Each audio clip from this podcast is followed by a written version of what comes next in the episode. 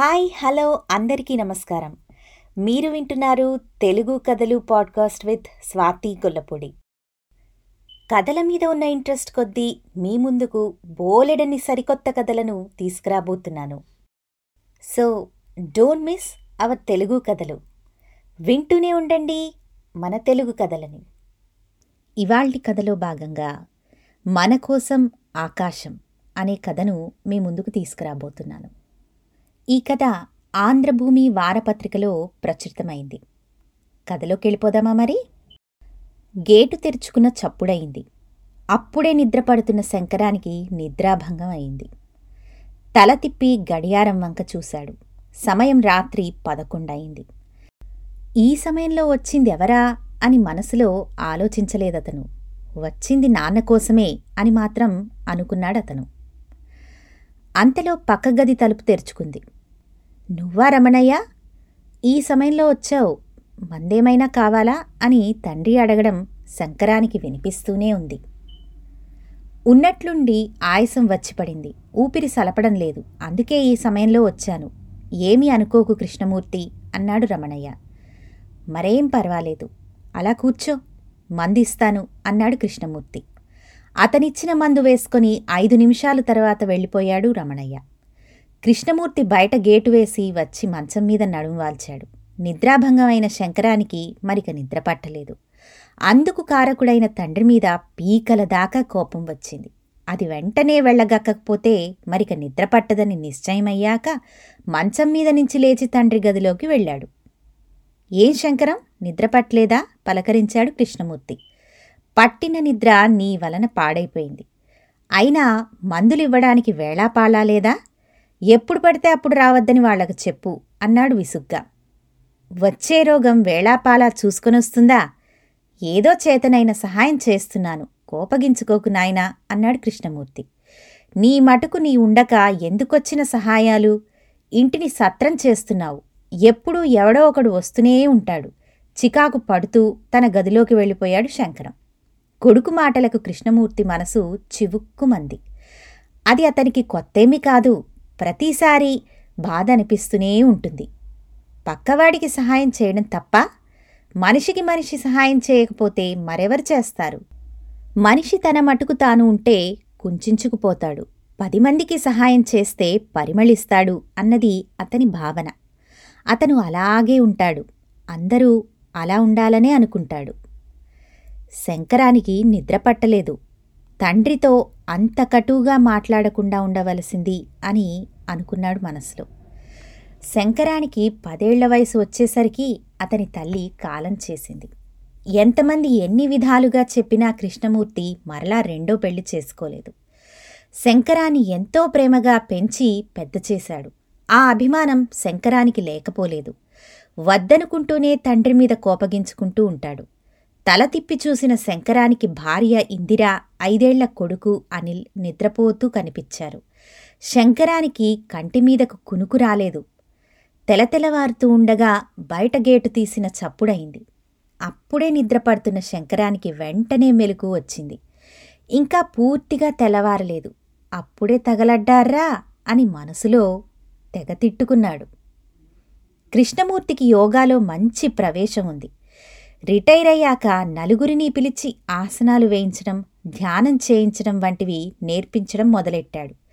ఎప్పుడూ పది మందికి తక్కువ కాకుండా జనం అతని దగ్గరకు వస్తూనే ఉంటారు. అది శంకరానికి అస్సలు నచ్చదు. ఎవరింటి దగ్గర వాళ్ళు యోగా చేసుకోవచ్చు కదా? మా ఇంటి మీదకు వచ్చి పడతారెందుకో అని మనసులో అనుకుంటూ ఉంటాడు. అదే సమయంలో తండ్రితో వాదించాడు కూడా చాలాసార్లు. ఎవరింటి దగ్గర వాళ్ళైతే బద్దకిస్తారు. అదే పది మంది ఒకచోట చేస్తే శ్రద్ధగా చేస్తారు. మనిషి పది మందితో కలిస్తే చాలా ప్రయోజనాలుంటాయి. నీవు కూడా వచ్చి వాళ్ళతో పాటు యోగా చేయి అని చెప్తూ ఉంటాడు మధ్య మధ్యలో. ఆరోగ్యానికి ఆరోగ్యం మానవ సంబంధాలు మెరుగుపడతాయి అని చెప్పేవాడు కృష్ణమూర్తి. ఆ మాటలు శంకరానికి రుచించేవే కావు. సమయం ఐదు గంటలైంది. శంకరం మరలా నిద్రపోవడానికి ప్రయత్నించాడు కాని నిద్రపట్టలేదు అతనికి త్వరగా నిద్రపట్టదు పట్టిన చిన్న చప్పుడుకే మెలకు వచ్చేస్తుంది. అది తెలుసుకున్న కృష్ణమూర్తి ఒకసారి శంకరం నీవు ఇష్టపడే ఒంటరితనం నీలో అభద్రతాభావం పెంచింది. నీ సంతోషం హరిస్తుంది. అది నీవు గ్రహించడం లేదు. నీ మటుకు నీవుంటే నీ సంతోషం నీది. నీ దుఃఖం నీది. బయటకు వచ్చి పది మందితో పంచుకుంటే నీ సంతోషం మరింత పెరుగుతుంది దుఃఖము తగ్గుతుంది అని సలహా ఇచ్చాడు. తండ్రి మాటలు చాదస్తంగా కొట్టిపారేశాడు శంకరం. ఏడు గంటలకు యోగా క్లాస్ పూర్తయింది. వచ్చిన వారు కూడా వెళ్ళిపోయారు. కృష్ణమూర్తి డాబా మీద నుంచి కిందకు దిగాడు. అప్పటికీ శంకరం కాఫీ తాగి పేపర్ చదువుకుంటున్నాడు. కొంచెంసేపు ధ్యానం చేయకూడదు ఏకాగ్రత పెరుగుతుంది అన్నాడు కృష్ణమూర్తి. శంకరం పేపర్లోంచి తలెత్తకుండానే అవన్నీ పని పాట లేనివారికి నాకెందుకు? అన్నాడు విసుగ్గా. కృష్ణమూర్తి మౌనంగా లోపలికి నడిచి అప్పుడే నిద్రలేచిన మనవణ్ణి పలకరించి వాడితో సూర్య నమస్కారాలు ప్రాక్టీస్ చేయించసాగాడు. అది చూసిన శంకరం ఈయన గారు ఎవరినీ వదలడు? అని మనసులో అనుకున్నాడు. శంకరం స్నానం చేసి టిఫిన్ తిని ఆఫీస్కి బయలుదేరబోతూ ఉండగా కృష్ణమూర్తి అతని దగ్గరకొచ్చాడు. ఏంటి? అని అడిగాడు శంకరం. అతను శంకరానికి ఐదు వందలు ఇచ్చి ఈ చిరునామాకు మనీ ఆర్డర్ పంపించు. అని చెప్పాడు. ఎందుకట? అని వివరం అడిగాడు శంకరం. ఆ అబ్బాయికి చిన్న వయసులోనే గుండె జబ్బట. ఆపరేషన్కి ఆర్థిక సహాయం కోరుతూ పేపర్ ప్రకటన ఇచ్చారు. నేను చేయగల సాయం చేస్తున్నాను చెప్పాడు కృష్ణమూర్తి. అవన్నీ దొంగ ప్రకటనలు నాన్నా అన్నాడు శంకరం. మనిషి మీద అంత అపనమ్మకం పెంచుకోకు శంకరం. మనిషి మనిషిని నమ్మకపోతే అది మానవ మనుగడకే ముప్పు. కొడుకుని హెచ్చరించాడు కృష్ణమూర్తి. అంతలో అటు వచ్చిన ఇందిర భర్తతో మామయ్య పెన్షన్ డబ్బు ఆయన ఇష్టం వచ్చినట్లు వాడుకోమని మీరే కదా చెప్పారు. ఆయన చెప్పినట్లు ఆయన మనీ ఆర్డర్ చేసేయండి సరిపోతుంది అంది. కృష్ణమూర్తి కోడలు వంక ప్రేమపూర్వకంగా చూశాడు. శంకరం భార్య వంక అదోలా చూసి బయటకు నడిచాడు. శంకరం స్కూటర్ స్టార్ట్ చేస్తూ అనిల్ని ఒకసారి బయటకు పిలు అని భార్యకు చెప్పాడు. అనిల్ డాడీ పిలుస్తున్నారు. కేకవేసింది ఇందిర. వీడియో గేమ్ ఆడుకుంటున్న అనిల్ బయటకు రాకుండానే బాయ్ డాడీ అని అరిచి చెప్పాడు. కొడుకు బయటకు రాకపోవడం శంకరానికి బాధ కలిగించింది. ఆఫీస్కి బయలుదేరిపోయాడు. మనవడు బయటికి రాకుండానే బాయ్ చెప్పడం గమనించిన కృష్ణమూర్తి మనిషి మనసుతో చేయవలసిన పనులు కొన్ని ఉన్నాయి. కానీ ఇప్పుడు అవన్నీ యాంత్రికంగా అయిపోతున్నాయి. కొంతకాలానికి మనిషి మనసులేని మరబొమ్మ అయిపోతాడు అనే మనసులో అనుకున్నాడు. అతను మనవడి దగ్గరకు వెళ్ళి అనిల్ నాన్న పిలిచినప్పుడు బయటకు వెళ్ళి ప్రేమగా బాయ్ అని చెప్పాలి. అప్పుడతని మనసుకు సంతోషం కలుగుతుంది. వీడియో గేమ్ ఎప్పుడూ ఉంటుంది. డాడీ మళ్ళీ సాయంత్రానికి కానీ రాడు అని చెప్పాడు. అలాగే తాతయ్య రేపటి నుంచి బయటకు వెళ్ళి డాడీకి బాయ్ చెప్తాను అన్నాడు అనిల్. కొడుకు కంటే మనవడే నయం. విషయం గ్రహించాడు అనుకున్నాడు కృష్ణమూర్తి. ఆయనకు భోజనం వడ్డించే సమయంలో మాయ ఎల్లుండి అనిల్ పుట్టినరోజు మీ యోగా వాళ్ళను భోజనానికి పిలుద్దాం అంది. ఇందిర అతను కోడలు వంక అపురూపంగా చూశాడు. అతనికి శంకరం ఒక్కడే కొడుకు కూతుళ్ళు లేరు. అందుకని అతను కోడల్లోనే కూతుర్ని చూసుకుంటూ ఉంటాడు. ఆ అమ్మాయి కూడా అంతే మావగారిని పన్నెత్తి మాట కూడా అనదు. గౌరవం చూపిస్తుంది ప్రేమను కురిపిస్తుంది. వాళ్ళను పిలవడం శంకరానికి ఇష్టం ఉండదేమో అన్నాడు కృష్ణమూర్తి. ఆయన ఎవరినీ పిలవద్దనే అన్నారు? అయినా రోజూ మన ఇంటికి వచ్చే వాళ్ళకు చెప్పకపోతే ఏం బాగుంటుంది చెప్పండి. మీరు ఆహ్వానించండి. మీ అబ్బాయికి నేను నచ్చ చెప్తాలేండి అంది ఇందిర. అలాగేనమ్మా అన్నాడు కృష్ణమూర్తి. ఆ సాయంత్రం శంకరం ఇంటికి వచ్చాక మనీ ఆర్డర్ పంపావా? అని అడిగాడు కృష్ణమూర్తి. పంపాను అన్నాడు. అది చూసి మా కొలిగ్ నవ్వాడు అని చెప్పాడు శంకరం. ఎందుకు నవ్వాడు? అడిగాడు కృష్ణమూర్తి. తనకు ఉన్నదేదో మనవడికి ఇవ్వాలి గాని బయట వాళ్ళకు దానం చేయడం ఏంటి అని కామెంట్ చేశాడు. అని చెప్పాడు శంకరం. నువ్వేమన్నావు? అని ఆరా తీశాడు కృష్ణమూర్తి. అది నిజమే కదా? అందుకే మౌనం వహించాను చెప్పాడు శంకరం. మనవాళ్ళకే ఉపయోగపడాలి అనుకోవడం స్వార్థం అవుతుంది. అందరూ మనవాళ్ళే అనుకోవడం ప్రేమ అనిపించుకుంటుంది. మనిషి ప్రేమించడం నేర్చుకోవాలి. నీ కొలిక్కి చెప్పు అన్నాడు కృష్ణమూర్తి. శంకరం తండ్రి వంక విసుగ్గా చూసి ఊరుకున్నాడు. శంకరం కాఫీ తాగుతూ ఉండగా అనిల్ పుట్టినరోజుకి యోగా వాళ్ళను పిలవమని మామయ్యకు చెప్పాను అంది ఇందిర. నేను అనుకోవడం ఈ ఆలోచన నీది కాదు మా నాన్నది అన్నాడు శంకరం. ఇందిర కాదని చెప్పినా కూడా శంకరం వినిపించుకోలేదు. కాఫీ తాగడం పూర్తయ్యాక తండ్రి దగ్గరకు వెళ్ళాడు. ఆ సమయంలో కృష్ణమూర్తి మొక్కలకు నీళ్ళు పోస్తూ ఉన్నాడు. బాబు పుట్టిన రోజుకి యోగా వాళ్ళను పిలుస్తున్నావట? వాళ్ళు రావడం నాకు ఇష్టం లేదు చెప్పాడు శంకరం. అయితే మీ ఆఫీస్ స్టాఫ్ని పిలువు పుట్టినరోజు నాడు పది మంది వచ్చి బాబు మీద అక్షింతలు వేసి దీవిస్తే మంచిది చెప్పాడు కృష్ణమూర్తి. మా వాళ్ళు బిజీ రాలేరు చెప్పాడు శంకరం. ఇంట్లో టీవీ చూస్తూ కూర్చోవడం పక్కింటి వాళ్ళతో కూడా సెల్ ఫోన్లో మాట్లాడడం ఇదేగా నీ దృష్టిలో బిజీగా ఉండడం ప్రశ్నించాడు కృష్ణమూర్తి.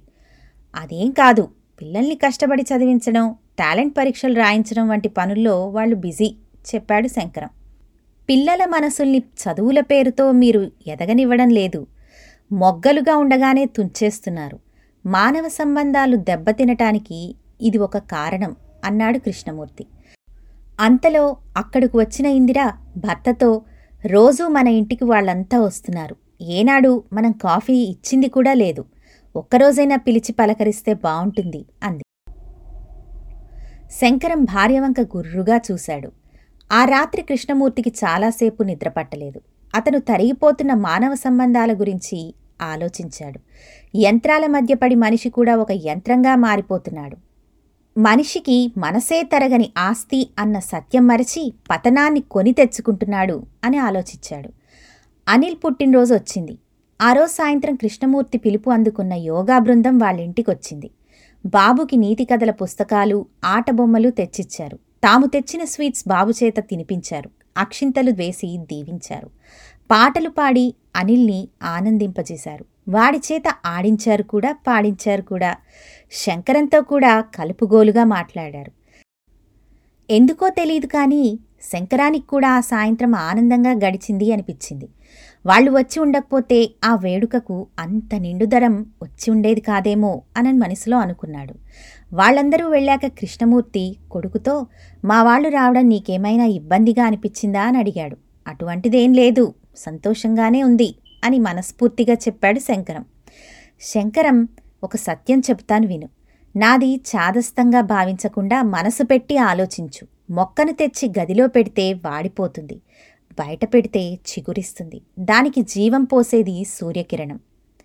ఇదే సూత్రం మనిషికి వర్తిస్తుంది. ఒంటరిగా గదిలో కూర్చుంటే మనసు చచ్చిపోతుంది. బయటకు వెళ్ళి పది మందితో గడిపితే అది సేదదీరుతుంది మనసుకు ప్రాణం పోసేది ప్రేమ అని మరువకు అని చెప్పాడు కృష్ణమూర్తి. ఎప్పటిలా ఈసారి తండ్రి మాటలు శంకరం ఖండించలేదు. మౌనం వహించాడు. ఆ రాత్రి కృష్ణమూర్తికి గుండెలో నొప్పిగా అనిపించింది. కొడుకుని నిద్రలేపి విషయం చెప్పాడు. ఎప్పుడూ ఏ నొప్పి అనని తండ్రి ఒకేసారి గుండె నొప్పి అనగానే శంకరం కంగారు పడ్డాడు. హాస్పిటల్కి వెళ్దాం అన్నాడు. ఉదయం వెళ్దాం అంటూ కృష్ణమూర్తి హోమియో మందులేసుకొని కళ్ళు మూసుకొని పడుకున్నాడు. శంకరం తండ్రి మంచం పక్కనే పడకుర్చీ వేసుకుని కూర్చున్నాడు. అర్ధరాత్రి చూస్తే తండ్రి ఊపిరి పీలుస్తున్నట్లు అనిపించలేదు. నాడి చూసిన శంకరం తండ్రి ప్రాణం పోయినట్లు గ్రహించి కంట తడిపెట్టుకున్నాడు. విషయం తెలుసుకున్న ఇందిర అనిల్ పెద్దగా ఏడవసాగారు. బంధువులకు స్నేహితులకు కబుర్లందాయి. అంత దుఃఖంలోనూ శంకరానికి ఆశ్చర్యం కలిగించిందేంటంటే కబురు చేసిన వారికంటే వచ్చినవారు పది రెట్లున్నారు. ఇంటి ముందున్న రోడ్డంతా జనంతో నిండిపోయింది. అందరూ విషాద వదనాలతో కనిపించారు. కృష్ణమూర్తి మంచితనం గురించి అతను తమకు చేసిన సహాయం గురించి కథలు కథలుగా చెప్పుకోసాగారు. శంకరం పూలదండలోని దారం బయటకు కనిపించదు కాని అది పూలనన్నిటినీ దగ్గరకు చేరుస్తుంది. ప్రేమ కూడా అంతే అది బయటకు కనిపించదు కాని మనుషులందర్నీ దగ్గరికి చేరుస్తుంది అన్న తండ్రి మాటలు గుర్తొచ్చాయి శంకరానికి. మధ్యాహ్నానికి శవయాత్ర మొదలైంది. పాడెమోయడానికి చాలామంది ముందుకొచ్చారు. భుజం మార్చుకుంటూ తమ అభిమానం చాటుకున్నారు. సాయంత్రానికి అంత్యక్రియల కార్యక్రమం ముగిసింది. ఆ తరువాత ప్రతిరోజు ఎవరో ఒకరు వచ్చి శంకరాన్ని కలిసి అతని తండ్రి మంచితనాన్ని పొగిడి అతనికి ఓదార్పు మాటలు చెప్పేవారు. పెద్ద కర్మ కూడా జరిగిపోయింది. ఇక అంతటితో అంతా ముగిసిపోయిందని ఇక ఎవరూ తమ ఇంటికి రారని ఊపిరి పీల్చుకున్నాడు శంకరం. ఆ రాత్రి గాఢంగా నిద్రపోయాడు. తెలతెలవారుతుండగా మెలకు వచ్చింది. తండ్రి చనిపోయే వరకు ప్రతిరోజు ఆ సమయానికి బయట గేటు తెరుచుకునేది. డాబా మీద తండ్రి వచ్చిన వారితో కలిసి ఆసనాలు వేసేవాడు. వాళ్ళ మాటలు చిన్న చిన్న శబ్దాలు లీలలుగా వినిపించేవి. అప్పట్లో వాళ్ళ వలన నిద్ర పాడైపోయింది అని తిట్టుకునేవాడు శంకరం. ఇప్పుడు ఆ నిశ్శబ్దం అతని మనసుకు బాధను కలిగించింది ఆఫీస్కి బయలుదేరుతుండగా పిలవకుండానే ఆ అనిల్ బయటికొచ్చి బాయ్ చెప్పాడు. పిలిచినా రానివాడివి ఈరోజు పిలవకుండానే వచ్చి బాయ్ చెప్తున్నావు. ఏంటి విశేషం? అని అడిగాడు శంకరం. తాతయ్య చెప్పారు నేను బయటకు వచ్చి నీకు బాయ్ చెప్తే నీ మనసుకు సంతోషం కలుగుతుందట అని చెప్పాడు అనిల్. శంకరం కళ్ళ ముందు తండ్రి రూపం కదలాడింది. మనసును ఎవరో మెల్లగా స్పృశించినట్లు అనిపించింది. కన్నుల్లో చెమ్మ చేరింది. కొడుక్కు బాయ్ చెప్పి బయలుదేరెళ్ళిపోయాడు. ఆ సాయంత్రం ఆఫీస్ నుంచి వచ్చేటప్పుడు కూరగాయల దుకాణానికి వెళ్ళాడు. దుకాణం అతను ఆప్యాయంగా పలకరించి నాన్నగారు పోయారని తెలిసింది. ఊరిలో లేక రాలేకపోయాను. మహానుభావుడు ఈ దుకాణం పెట్టుకోవడానికి బ్యాంక్లోని పిచ్చి సహాయం చేశాడు. అతన్ని ఎప్పటికీ మర్చిపోలేను అని చెప్పాడు. నాన్న కనిపించకుండా ఎంత చేశాడు? అని అనుకున్నాడు శంకరం. నెల రోజుల తర్వాత శంకరానికి ఒక విషయం అర్థమైంది. తను భావించినట్లు చనిపోవడంతో తండ్రి అధ్యాయం ముగిసిపోలేదు.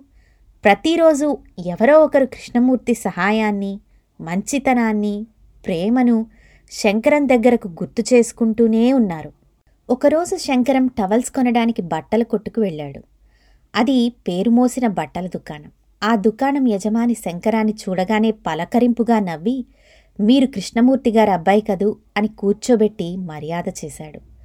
అప్పుడప్పుడు మీ నాన్నగారు వచ్చి ఇక్కడ కూర్చునేవారు. ఒకసారి నిద్ర పట్టక ఇబ్బంది పడుతున్నానని చెప్పాను. మానసిక అశాంతి వలన అయి ఉంటుంది అని చెప్పారు. ధ్యానం చేయమని సలహా ఇచ్చారు. ధ్యానం ఎలా చేయాలో కూడా వివరించారు. అప్పటి నుంచి ధ్యానం చేస్తున్నాను. మనసు చాలా ప్రశాంతంగా ఉంటోంది. ఆయన చనిపోవడం దురదృష్టకరం అని బాధపడ్డాడు దుకాణదారు. తండ్రి ఎందరి మనసుల్లోనో నిలిచిపోయాడు అన్న సత్యం గ్రహించేసరికి శంకరానికి దిగులుగా అనిపించింది. అటువంటి తండ్రిని తను ఖాతరు చేసేవాడు కాదు. ప్రేమ చూపించేవాడు కాదు. ప్రతి చిన్న విషయానికి తప్పు పట్టేవాడు. శంకరం మనసులో తీవ్రంగా బాధపడ్డాడు. అతని ఇల్లు చేరగానే ఇందిర ఒక ఉత్తరం అందించింది. చనిపోయిన తండ్రి పేరున ఉన్నదా ఉత్తరం. శంకరం కవరు చింపి చదివాడు. శ్రీయుతులు కృష్ణమూర్తి గారికి నమస్సులు. మీ వంటి వాళ్ళు పంపిన విరాళం చిన్న మొత్తం కావచ్చు. కానీ అది కష్టకాలంలో నాకెంతో ధైర్యాన్నిచ్చింది. నేను ఒంటరిని కాదు. నాకు తోడుగా చాలామంది ఉన్నారన్న ఆత్మసంతృప్తిని కలిగించింది మీకు ధన్యవాదాలు. ఇట్లు గోపి అని ఉందా ఉత్తరంలో. శంకరం గోడకు తగిలించిన తండ్రి ఫోటో వంక చూశాడు. శంకరం మనిషి నేను నా కుటుంబం అన్న సంకుచితత్వం నుంచి బయటపడి మనం మన వసుదైక కుటుంబం అన్న విశాల దృక్పథం అలవరుచుకోవాలి అని చెబుతున్నట్లు అనిపించింది. ఆ రాత్రి శంకరానికి నిద్ర కరువైంది. తనకు తండ్రికి తేడా ఏంటో అతను స్పష్టంగా గ్రహించగలిగాడు. తన తండ్రి మనసున్న మనిషి. తను మనసులేని మరబొమ్మ. తనకు జీవన సౌందర్యం తెలీదు. అదెలా ఉంటుందో తండ్రి తెలియపరిచాడు. ఒక ఆదివారం అతను తన తండ్రి బ్రతికి ఉండగా యోగాసనాలు వేయటానికి తమ ఇంటికి వచ్చే ప్రతి ఒక్కరి ఇంటికి వెతుక్కుంటూ వెళ్ళాడు. మా నాన్నగారు చనిపోయారని మీరు మా ఇంటికి రావడం మానుకోకండి. నేను మీతో కలుస్తాను. యోగాతో నాన్నగారికి అంజలి గట్టిద్దాము అని ఆహ్వానించాడు. అందుకు వారందరూ సంతోషంగా తమ సమ్మతి తెలిపారు. మరునాడు తెలతెలవారుతుండగా శంకరం ఇంటి బయట గేటు తెరిచాడు. వస్తున్న వారందరికీ హృదయపూర్వకంగా ఆహ్వానం పలికాడు.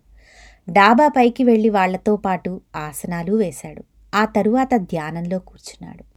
మనసులో తండ్రి రూపం కనిపించింది. శంకరం మనిషి తలుపులు మూసుకొని ఒంటరిగా గదిలో ఉండిపోతున్నాడు. అది తప్పు. మన కోసం ఆకాశం బయట వేచి చూస్తున్నదని తెలుసుకోవాలి. ఇంటి తలుపులే కాదు మనసు తలుపులు కూడా తెరుచుకొని బయటికి రావాలి.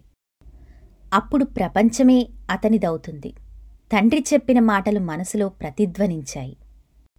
శంకరం కళ్ళు తెరిచాడు. గదిలో ఉంటే కనిపించని ఆకాశం ఎంతో అందంగా విశాలంగా కనిపించింది. మనసు కొత్త చిగురు తొడిగిన భావన కలిగింది. తొలిసారి అతని మనసుకు ఎంతో సంతోషం ప్రశాంతత కలిగాయి. ఇదండి ఇవాల్టి కథ. హోప్ మీ అందరికీ బాగా నచ్చింది అని అనుకుంటుంది ఈ కథలో జీవన సౌందర్యం అనే వర్డ్ పెట్టడం జరిగింది. ఎంతో బాగుందనిపించింది నాకైతే. అంటే జీవితానికి సౌందర్యం.